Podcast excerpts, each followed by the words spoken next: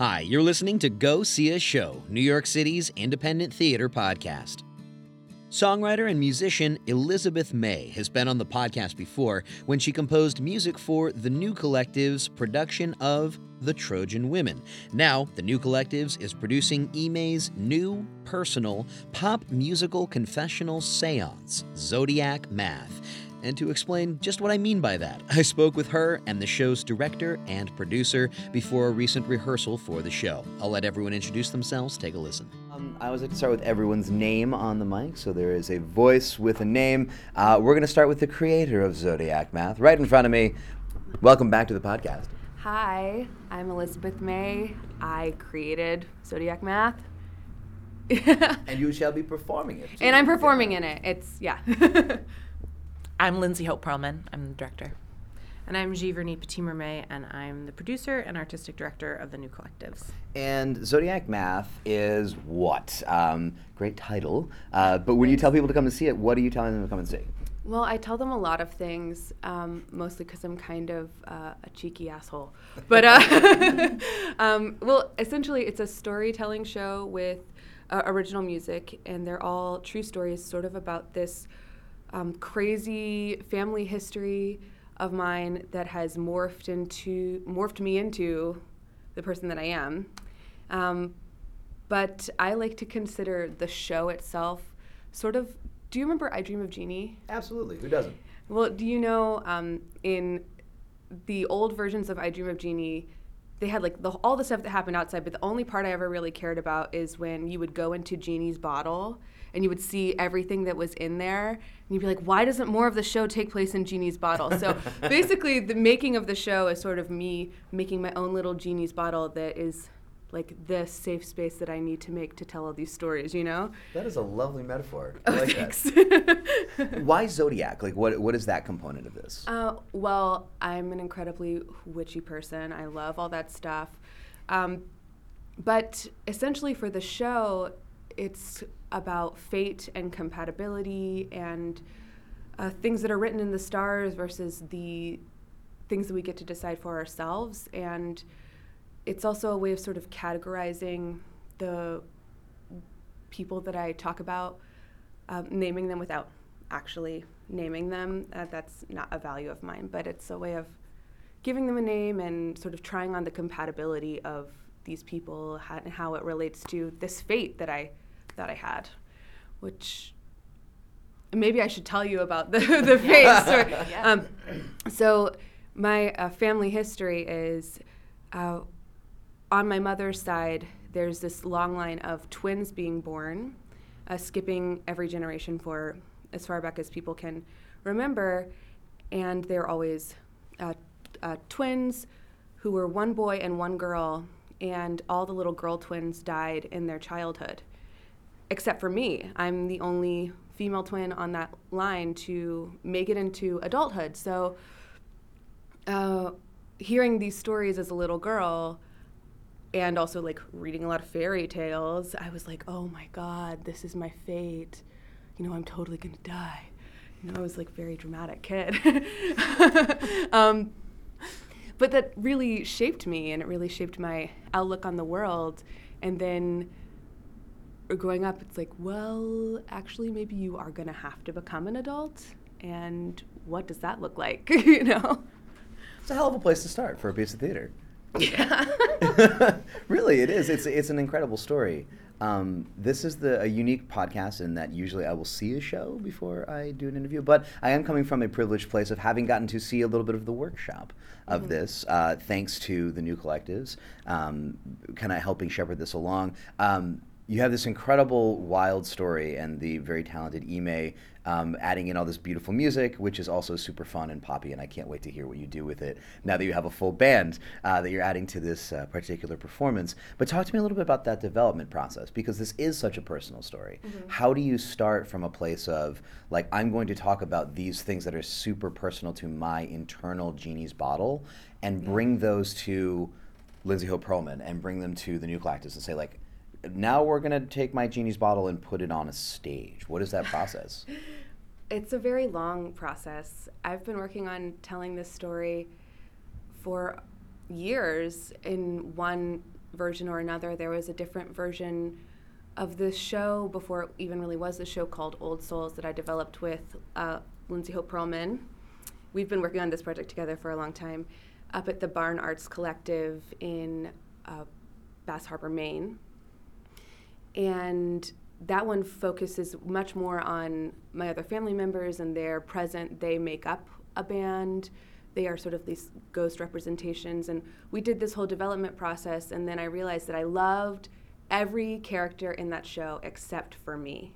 Wow. And and I I was like I I'm so nervous to write in my own voice. And so st- I started writing Zodiac Math just as a exercise of forcing myself to get comfortable writing in my own voice and forcing myself to figure out how I was going to tell my own story. And it developed into what it is now, which I think is probably the most honest version of the story. So it's been a long process and a really challenging one, but I think something that something good has grown out of.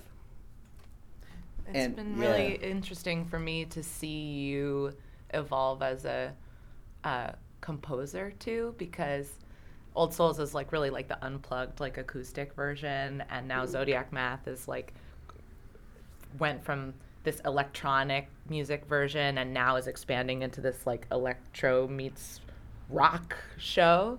Uh, so it's really exciting to hear how the different musical stylings feed different aspects of the story that you're trying to draw out in the show. Talk to me a little bit about your role as a director on this because it that is a very unique place to start from. Yeah. Of I- I'm going to help shepherd your vision into the world. It's not like a typical director playwright uh, relationship because usually the playwright's not on stage and not telling an incredibly personal, like soul bearing story. Right. What What is your role? Well, I feel like all of the team around Zodiac Math are we're all like the midwives who are sort of governing over the birth of this art baby and we're just reminding her to breathe and and, and trust her instinct. I mean, it helps that we're also very good friends and I feel like I I know you really well. So I actually feel like the best thing that I can do as a director is listen as closely as I can and say yes to your impulses. I mean, I think any writer creator needs a team around them that's just going to provide a supportive, like nurturing environment so that they can express what they're there to express. So, yeah, I think as much as I can help articulate your vision for what you want the show to be, that's the best thing that I can do as a director. Yeah, you uh, LHP has been uh, really sort of like my my trust fall, uh, like catch person, I guess, if if that makes sense. I in this room, especially because all the stories are so personal, and um, I'm telling telling things like last night. One of my collaborators said, "I I never, who I've been friends with for a really long time." uh, said, I never even heard you tell that story before. And that's, you know, in this moment, I feel it's really important to be as truthful as possible. There's no longer any reason to hold anything back. And the room that I've been so blessed to be able to create with the help of the new collectives and the help of all of my wonderful collaborators has been so much about trust and so much about uh, deciding that everything is al- every mistake is already pre-forgiven and that there is no apology necessary if you mess up uh, and creating that environment has been the most important part of being in the room. Because it that's what it requires to be so so vulnerable because I believe there's a lot of power in vulnerability but it is a much trickier knot to untie so you have to create a space to let that power out. Yeah. There's also a very potent healing property, I think, in women specifically, speaking about experiences of uh, trauma, for lack of a better word, which is a theme that comes up in the piece, but it comes up in such a way that's like very generous and cathartic for the audience. You know, I think a a pitfall of like the solo show is when is it for the creator or the performer and when is it for the audience and what's amazing about zodiac math and my experience of working on telling this story with you is how universal the story feels uh, and i just I, I think it has a real potential for healing a enormous community which is why everyone should come see it So it sounds like y'all at the New Collectives have done a pretty great thing in opening up that space. Talk to me about that. Yeah, um, well, Ime developed, or I had seen an early version of it in conjunction with another show we did with Bread Arts Collective, and then we offered Ime a um, place in our development workshop last spring at IRT, um, and it was it's just a lovely show, and there's so much great stuff happening, and we really wanted Ime to have the opportunity to like do it full because I had seen it in two pieces and like what was what's the whole journey of the show, and um, it was just really exciting to us to we all saw it and we're like that's great and we want to give it a space and we want to give it a time for other people to see it and other bigger awesomer producers potentially to like come sweep it up and make magic happen and um, we're Take just some residuals back to you. Exactly. One day. No, but we're just really excited for um, it to be out in its full form and really like see for people to come see it. Yeah. Um, and another amazing thing that the new collectives has really helped me form is that I, idea of community. One of the things that I wanted to do, uh, coming out of that idea of healing, is use every bit of the space that we were able to get and open it up to a lot of other people who are making other things that rhyme spiritually with the show.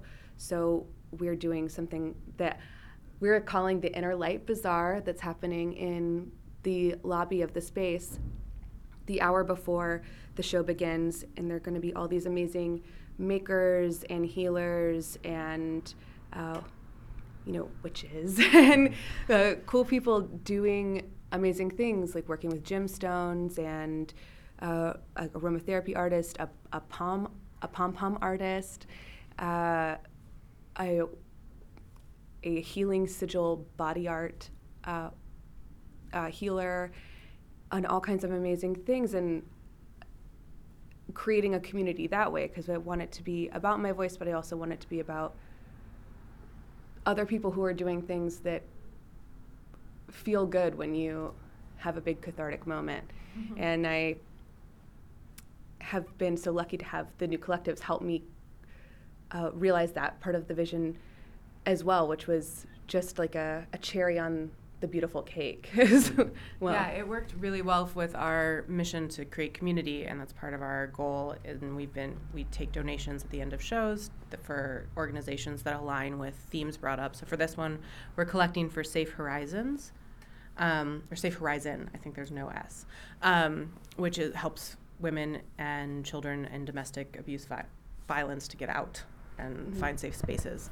Um, so being able to do that in conjunction with this Inner Light Bazaar has been great. It's a how do you create community when you have a cast of one, and this is a way to do that and to bring people in and sort of invite people to be in the space and to be part of this little community creation, which I think is so important right now in mm-hmm. in the world we are currently in. Mm-hmm. Yeah, and and using the the value of the Inner Light Bazaar and the value of live theater, I think, is the power of actually being in a room physically with other people, and that's something that I still think is incredibly magical, and I'm really excited to actually get into that space with all of those people, and hopefully, people want to join us and uh, feel like they can let their hair down in my genie's bottle. We're also super lucky to be in a really gorgeous new venue in Gowanus, Brooklyn called uh, Mitu 580. They just opened over the summer. It's the uh, resident space of Theater Mitu, which was based in Abu Dhabi and now they're back in Brooklyn. Yeah, they've been like for 20 years, been a company like sort of floating about, and now they have a permanent space, which is super exciting for them. But the venue itself is also really exciting for this particular project because, as far as like indie DIY spaces go, it's brand new. It's very well equipped. It looks gorgeous. So I'm just really excited to unleash our design team and the band and just go full out on the on the show. So that'll be really exciting. I'm glad you mentioned the band because uh, that's the one last component I want to make sure we talk about. Yeah. Oh, It's, yeah. it's not just a, a cast of one. I mean, maybe Yeah. Ime's telling the story with the words, but you have uh, some collaborators around you with some live jams, right? Well, I'm very blessed to have some very talented uh, musicians. I've got uh, Shannon Sigley on the drums. She's an amazing uh, percussionist and drummer. She's drummed with the Dreams. She drummed with PC Worship. She went on tour with um, Parquet Courts. Nice. And um, so she's really bringing uh, just like what I consider to be the backbone of the sound. Yeah, there she is. Thank you. She's in the mix. We've got uh, Brittany Parker on the bass guitar. She's been a long-term collaborator of mine. She was in Old Souls with me, and um, She's not plugged in, so she can't give us a chord. Uh, but she's very talented at any musical endeavor that she tries, and a beautiful actor and creator in her own right. And we've got Lindsay Anderson on the guitar, who is sort of like a, a spiritual sister of mine. And she also worked with me on Old Souls before we even really knew each other. We got to know each other that way. And she uh, can totally shred, and she's also bringing so much light and generosity because she's an amazing performer, but she's also um, an amazing meditation coach. So that's been like, wow, really, really great in this process. And so the band has been just this amazing um, bed of support and uh, just bring it's like going from black and white into color in my opinion it's it's insane and then we have an amazing projection designer ingrid larson who is making gorgeous things and uh, kate mcgee making beautiful uh, beautiful lights and michael hernandez doing a, a crazy soundscape. It's just incredible the people that agreed to work on this crazy show. So I'm, I'm just feeling very blessed and it's kind of like a everyone said yes and it was like is this really the team that we're getting? This is amazing. I love that you say it was like going from black and white into color because I saw this in its uh, t- like workshop format and that was pretty damn colorful to start. So I'm curious to see what the, this is going to be some Technicolor Well, stuff. get going on ready, here. Rob. yeah Get ready. The show is Zodiac Math. Y'all are at uh, Mitu 580 in Brooklyn. Uh, the show runs from when to when? It's November 1st through November 3rd with two shows on Saturday. So it's a 8 o'clock Thursday, Friday, 2 o'clock on Saturday, 8 o'clock Saturday. and come an hour before the show so you can experience the inner light bazaar it will be worth it Brilliant. Tickets and more information can be found at. thenewcollectives.com. Thank you all so much. thanks. Thank you, Ime, Lindsay, and Jeeve for hanging out before rehearsal to chat. You can catch Zodiac Math beginning the day this podcast drops, Thursday, November 1st, 2018, through this Saturday, November 3rd, 2018, at Mitu 580, that's 580 Sackett Street in Brooklyn. Head to thenewcollectives.com for a link to tickets and more information. Thanks to you for listening into the podcast. If you dig it, please like it on Facebook, facebook.com slash go see a show. Follow at go see a show on Twitter and rate and or comment on the show's Apple Podcasts page. My name is Robert A.K. Gonyo. You can find me on the internet at Robert Gonyo, G-O-N-Y-O dot com. Until next time, go see a show. Happy rehearsing. Yay! thank you. And happy birthday. Thank Yeah!